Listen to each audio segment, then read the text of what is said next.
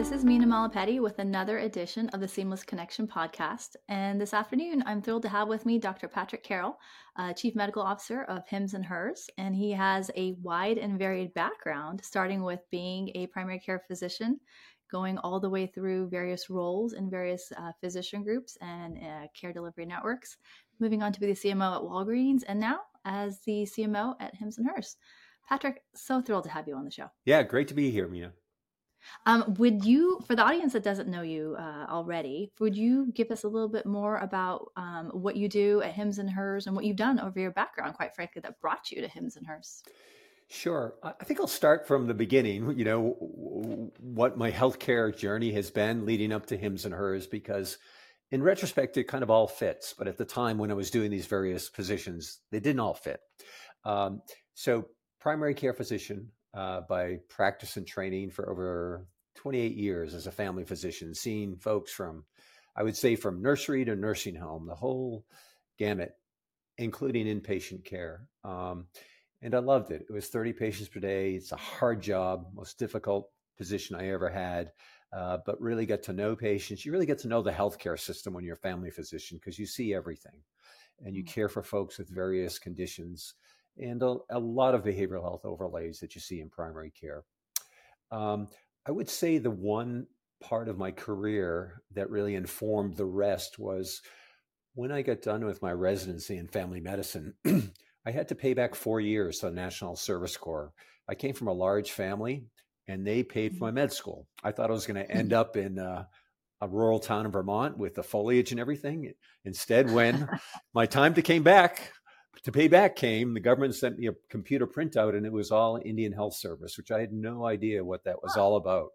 So my wife and myself, when my residency ended, we got in a car with my one and three year olds and drove out to New Mexico from Connecticut, where I did my training. And there I was uh, at Shiprock, which is a really interesting yeah. part of the Navajo Reservation, is the eastern edge. And I was a family physician there for um, over four years with the Indian Health Service, really doing the full scope of family medicine, everything from primary care to pediatrics to C sections, at times assisting on operative orthopedics. So it was like a four year fellowship, uh, yeah. really applying all of my skills. But what I learned there, and it's really informed the rest of my career, is that you can do a lot in healthcare with limited resources. So if you imagine the Navajo Reservation, per capita spend is significantly lower than what, than what we spend on other areas of this country. And we've been able to we were able to get great quality outcomes. And so i always learned from there that you know you you need to be aware of what resources you have.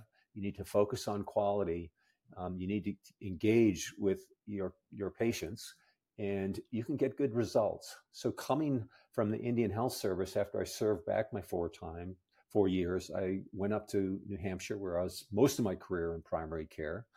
Took a lot of leadership roles when I was up there, both at my medical group, but also um, doing utilization management for the hospital.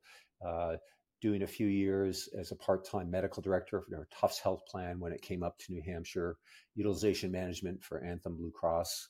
So did a lot of administrative duties as well as primary care what happened was that in 2009, a colleague of mine from way back with the Indian Health Service in Shiprock said, Pat, your experience in primary care and particularly with adolescent medicine, which is one of my subspecialties, would be invaluable to do a two year project. I actually went back to the Indian Health Service, went back to Shiprock, New Mexico, and did a two year kind of population health project converting um, uh, the system in that area from paper records to a electronic health record, but also setting up school-based health clinics on that area of the Navajo reservation, doing screening for high-risk adolescents um, for suicidality. It was a great experience, two years that I'll never forget. Fortunately, my wife's an OB nurse, so she was very flexible, going from New Hampshire to Shiprock, starting at Shiprock, going to New Hampshire, then back to Shiprock, New Mexico. But it, I loved it. It really informed the rest of my career uh, because, again, I saw that you can do a lot with a little in populations that really have a lot of healthcare needs.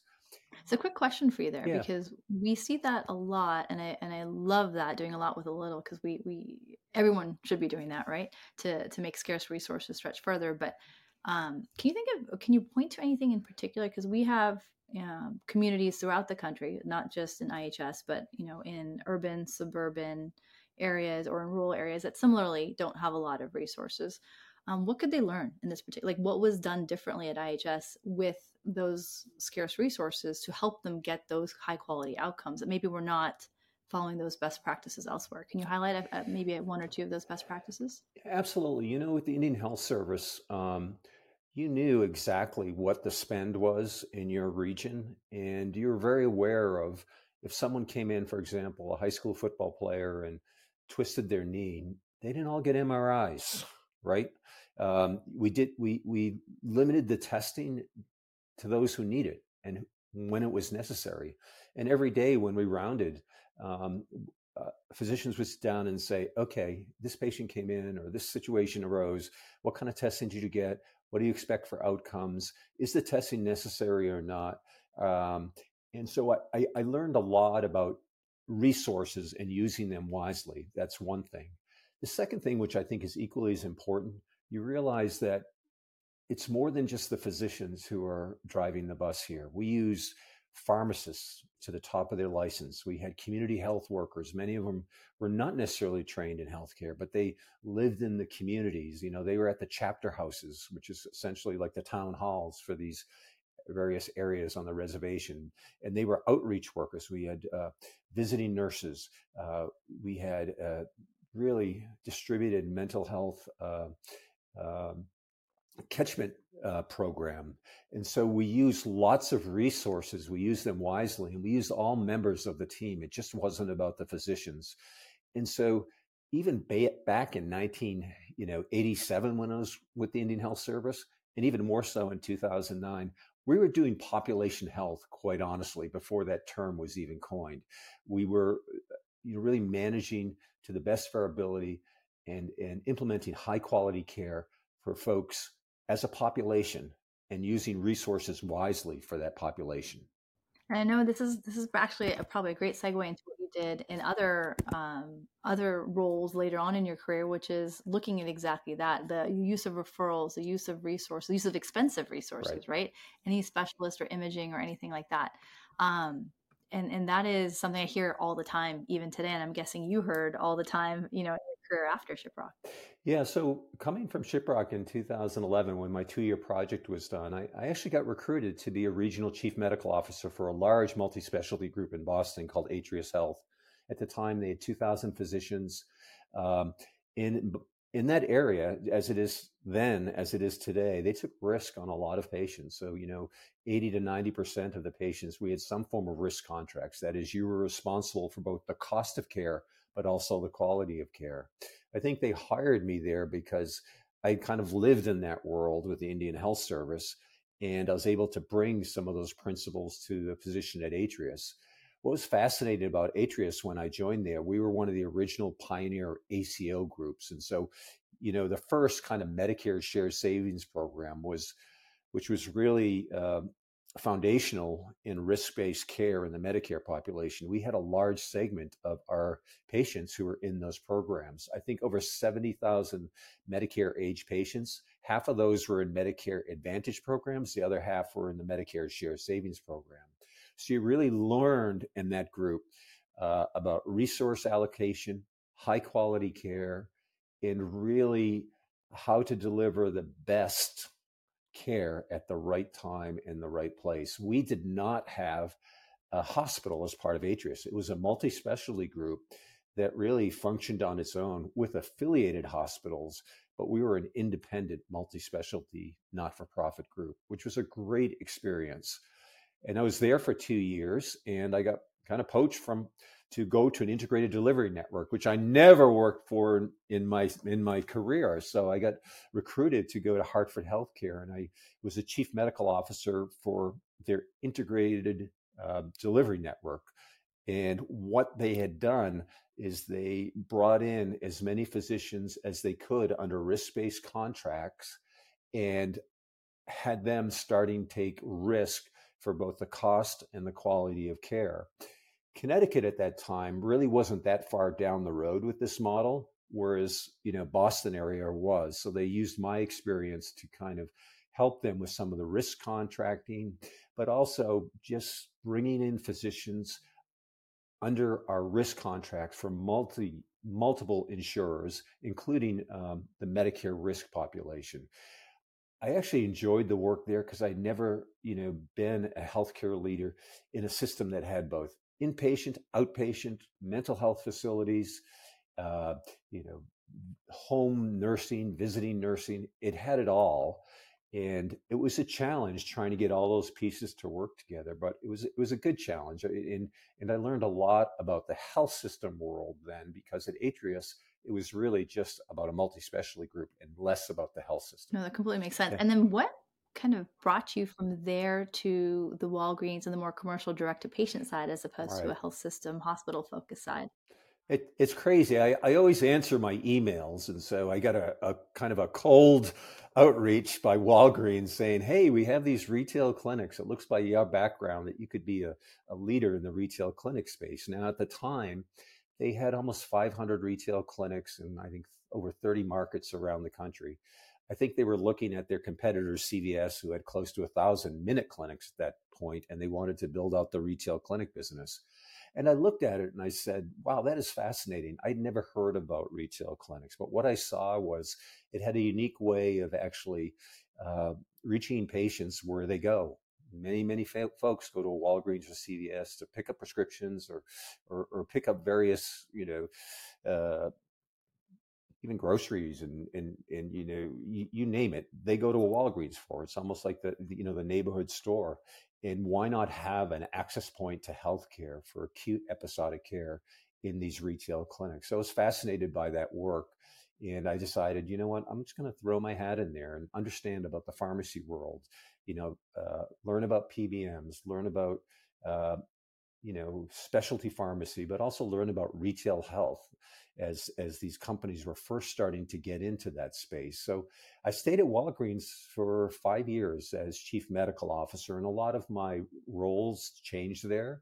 Uh, I became more involved with their strategy um, as they decided they wanted to bring in full scope primary care, such as their relationship with Village MD into Walgreens. And we kind of uh, deprecated the retail clinics a bit and actually had health systems run those in Walgreens. So it was a time of transition at Walgreens. But I learned a tremendous amount there, not just on the healthcare delivery, but also on the whole pharmacy aspect and, and the cost that uh, pharmacy actually contributes to, you know, uh, to healthcare. It's pretty significantly, particularly around specialty medication. So really interesting work. I, I enjoyed it. Um, I was there five years. I think at the time I was probably the longest serving chief medical officer at Walgreens. And um, I was happy there.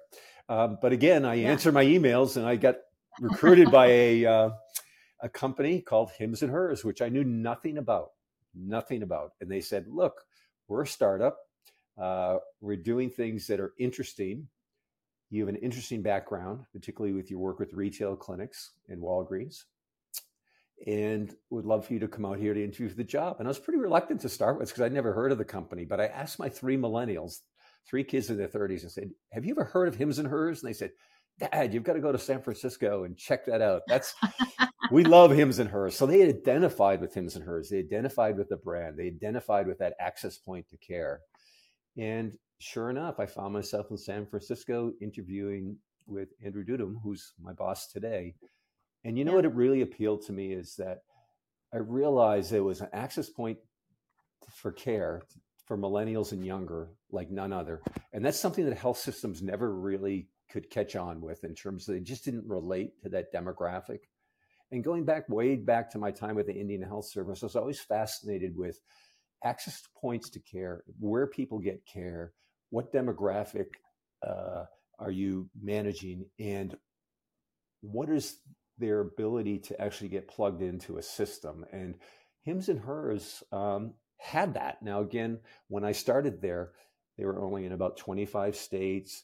They only had a few healthcare verticals, but the commitment that the board and Andrew made to me is we want to expand. We want to expand in things beyond just sexual health and dermatology. We want to get into mental health. Uh, we recently launched weight loss. So we've really expanded tremendously since I started there in 2019, which really excites me. Just in mental health alone, the access to care that we provide is pretty remarkable, quite honestly. So, in terms of like virtual care, just overall, and then we'll get into hims and hers in a second. Um, it's been a game changer, right? We yes. we do virtual specialty care as well, and it's been amazing, not just through COVID, but even since COVID, how much it's changed healthcare delivery, healthcare access, how it's helping with the fact that we just don't have enough providers to go around. Can you elaborate a bit on how virtual care services are transforming the patient experience, especially in areas like you've worked with in particular? with limited access to traditional healthcare, or maybe for um, specialty conditions that similarly for for other reasons, uh, social or otherwise, might not be otherwise as easily treated or reached. I'd love to talk on that. I could speak hours on it, but I'll, I'll limit it for, for 20 minutes. So, um, again, from my experience in the health system world at Hartford Healthcare, and then I'm actually just coming off a two year uh, rotation as a board director at ChristianaCare. So I understand health systems and some of their challenges. And two of the challenges that I think digital health, or I call it healthcare, I don't even like the word virtual or digital, it's truly healthcare. But two of the challenges that health systems have, um, which I think health, the, the virtual health can help address, is one is workforce shortages. Um, this has been a real challenge through the pandemic. You know, we're, we're going to be 250, 300,000 nurses short, but we're also going to be 40 to 50 to 70,000 physicians short by 2025. So there's just not enough healthcare workers to go around. And what happens in that situation is folks don't have access points to care.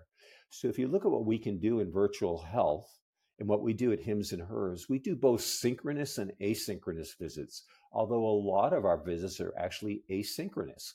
And so, what is that? That is essentially you look for information about a condition you may have, you put it in the Google, you Google it up, and then we put content on the internet. For example, hair loss. You can go on the internet today, internet today and put hair loss, and you'll see content that we create curated content from hims and hers, and it will direct you to our platform. And then 24 7, uh, you can get access to a provider that's either a physician or a nurse practitioner, and they can answer your through this intake form. You you enter all your questions, all your past medical history. We get a full view of the customer. Uh, the provider then looks at it, examines it, and then you have two way two way chat between the provider and the and the customer, the patient. And then if you qualify for medication and we think the medication can help, you actually get a prescription written for you and it gets sent to you. So you don't have to go to the Walgreens or the CVS. You get your questions answered. And guess what? 24 7, 360 days a year, 365 days a year, you can reconnect with the provider. We don't shut our doors at 5 p.m. We're open on weekends. We, we have full access 24 7. And I think that's the other piece that health systems, I think, are struggling with is really the consumer expectations have increased tremendously over the past 10 years. And most health systems are, are now getting in line with this, but it's really about customer centricity. They want care 24 7 on their schedule, particularly in that millennial and younger group. They are not going online to establish with a primary care physician they don't do that very often. What they do is they Google up a symptom and they're looking for access to care on their schedule. And so those two areas, both in terms of workforce shortage as well as that consumer focused uh, aspect, we check the boxes on that at Hims and Hers, and as do many of um, digital health companies. In terms of exactly it's, it's kind of figuring out how do we meet the needs of today's patients so that we can get them the care they need so they're compliant so that they stay on treatment so they're taking care of themselves because we need more than just a doctor saying so now right? Yes. That, that's kind of where we've come to. Yeah, yeah. and I'll, I'll, give you a prime example on that is um, we've got a real mental health problem in this country in terms of access you know if you actually look at what happened through the pandemic the rates for you know anxiety and depression skyrocketed. Some some folks had shown studies 30 to 40 percent of folks were struggling with some form of anxiety and depression. Most people with mental health issues don't know how to get their foot in the door in the system. Do I do, go to a counselor? Do I get to go to my family physician? Some family physicians are not comfortable prescribing medication. Do I need yeah. to see a psychiatrist?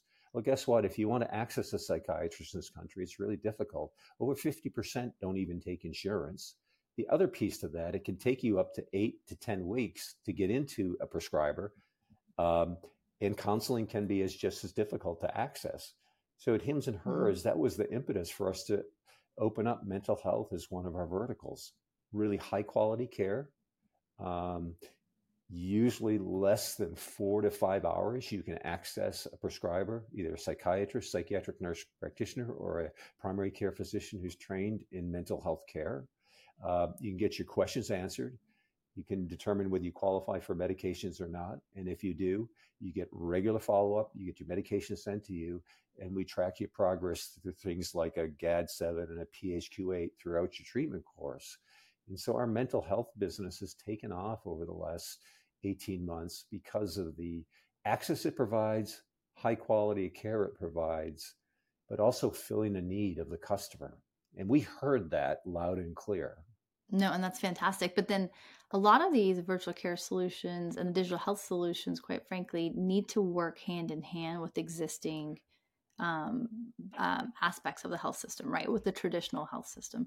What are some of the key benefits and challenges of the integration? And how have you approached that uh, in your time at Hims and Hers? And is that something, a, a lesson that can be carried more broadly of, hey, yes, we have this new modality, it can do a lot of things, but there's still certain reasons why we want to make sure it's integrated with and speaks to existing healthcare tradition, if you will, absolutely. to make sure we're, we're providing comprehensive solutions. Yeah, absolutely, Mina. So as we look at launching a new vertical, a new offering, the first thing we we talk about is can we offer something that's equally, if not better in quality than brick and mortar?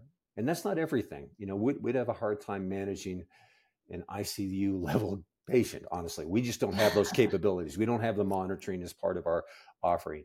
But there are certain conditions that we can offer really high quality care that is comparable to brick and mortar.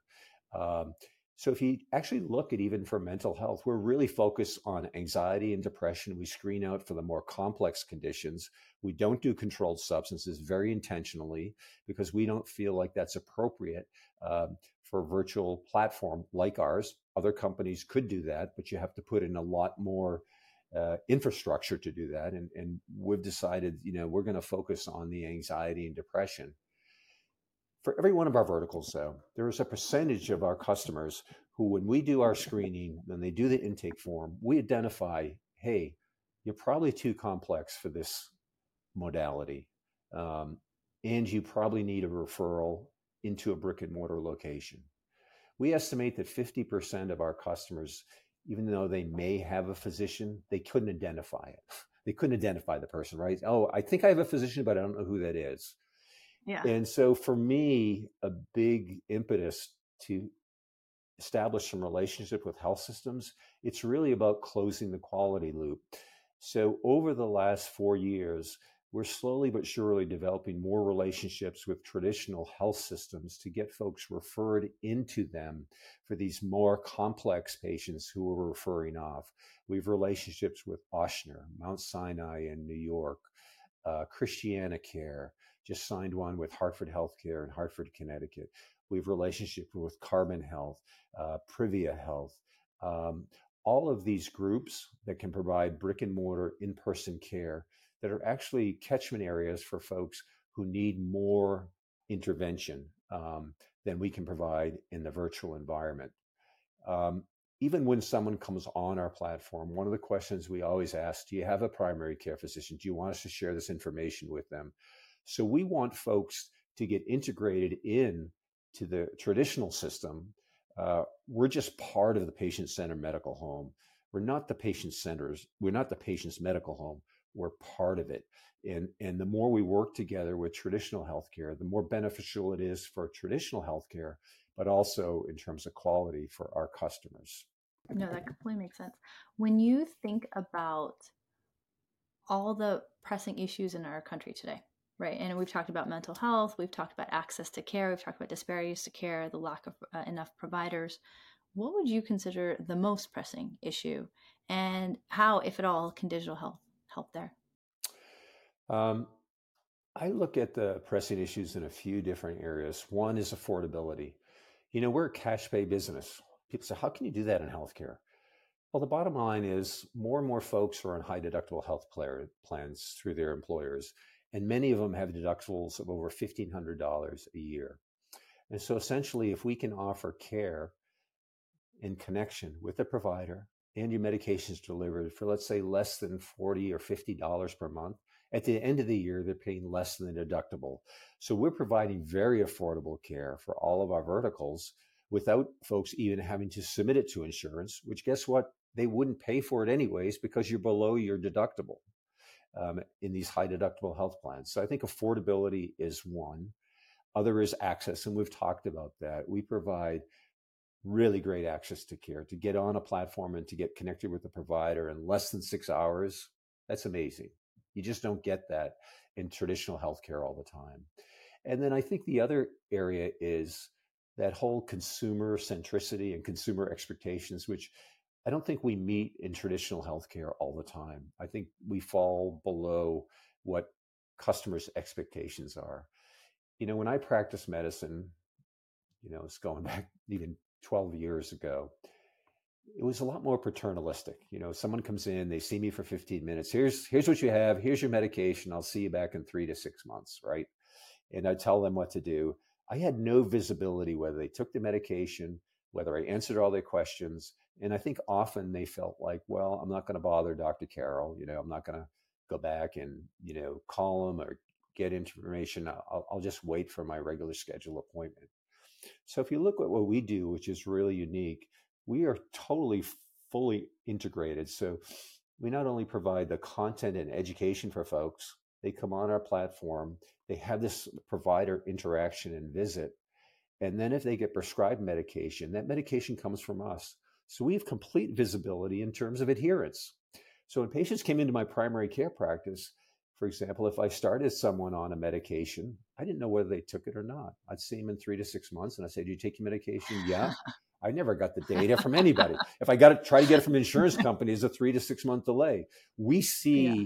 from start to finish the entire customer journey, including whether they're adherent or not. And that's hugely powerful for us.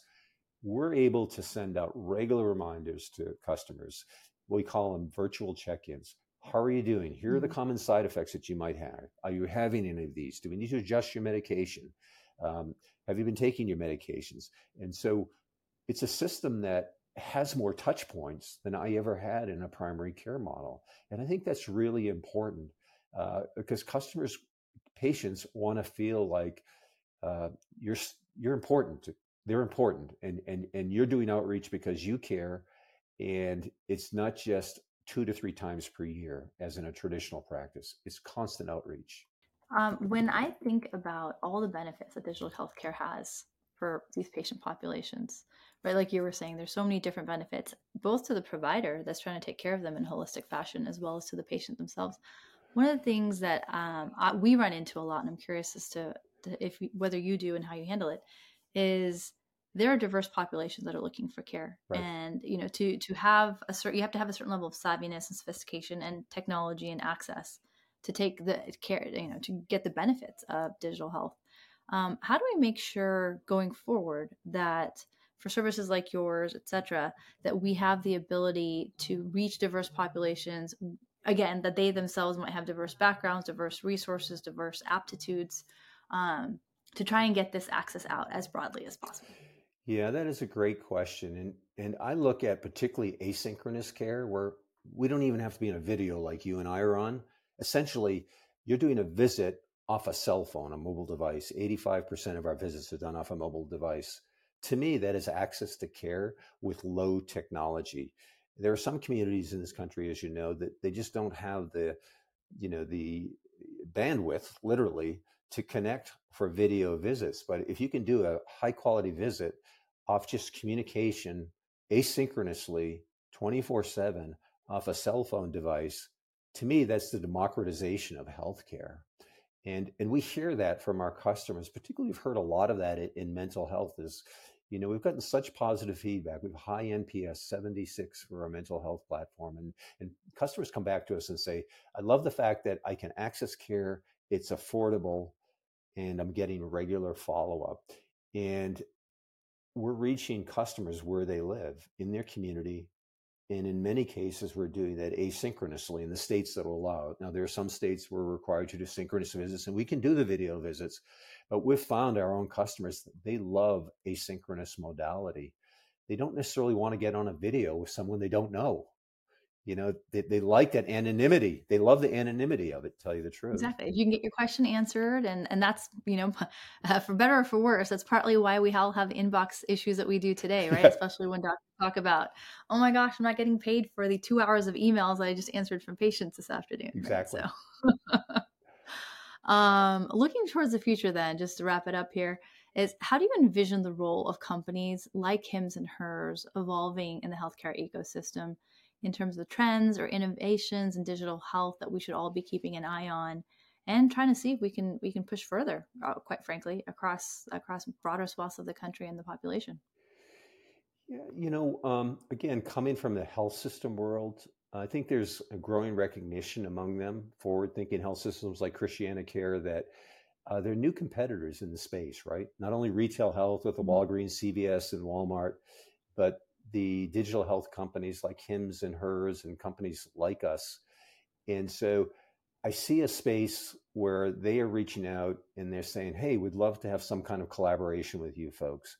You know, money is not exchanged necessarily. Yep. It's really just about we know they're more complex patients you're identifying. Get them plugged into our your our system. We can help you out with that. And to me, that closes the quality loop. So I think there is there's room for more collaboration between the traditional players with companies like Hims and Hers, and there's tremendous opportunities for growth in that space. Um, believe me, you know when you talk about a four and a half trillion dollar part of our economy, there's plenty of room to improve what we do in healthcare and there's plenty of room for you know uh, companies like hims and hers just like we need um, the traditional brick and mortar health systems. But i think we can do better working together with the common goal of access affordability and um, trying to make this work better for the customer being really really customer consumer centric. So i just see this tremendous opportunity in growth in this space. I think the difficult thing, however, in the startup mode is that there was a lot of money being thrown at, at digital telehealth, you know, even as recently as two years ago. And um, there's been kind of a retrenchment on that. And so I think it's it gets more and more difficult to to have and start a company like Hims and Hers, which successfully was able to go public and is, you know, is is doing well, uh, because it's very time intensive and it's work intensive and it's complicated to to get a, a digital health company up and running and successful so you can keep going into the future and expand new offerings like we've recently done with weight loss and do it successfully both for your company but more importantly to the customer. No that, that makes complete sense. Um, and I am looking forward to seeing what you do with Hims and Hers, not just with where they are today, but it sounds like you've got big plans for where they're going to play in the future and where else they can help with.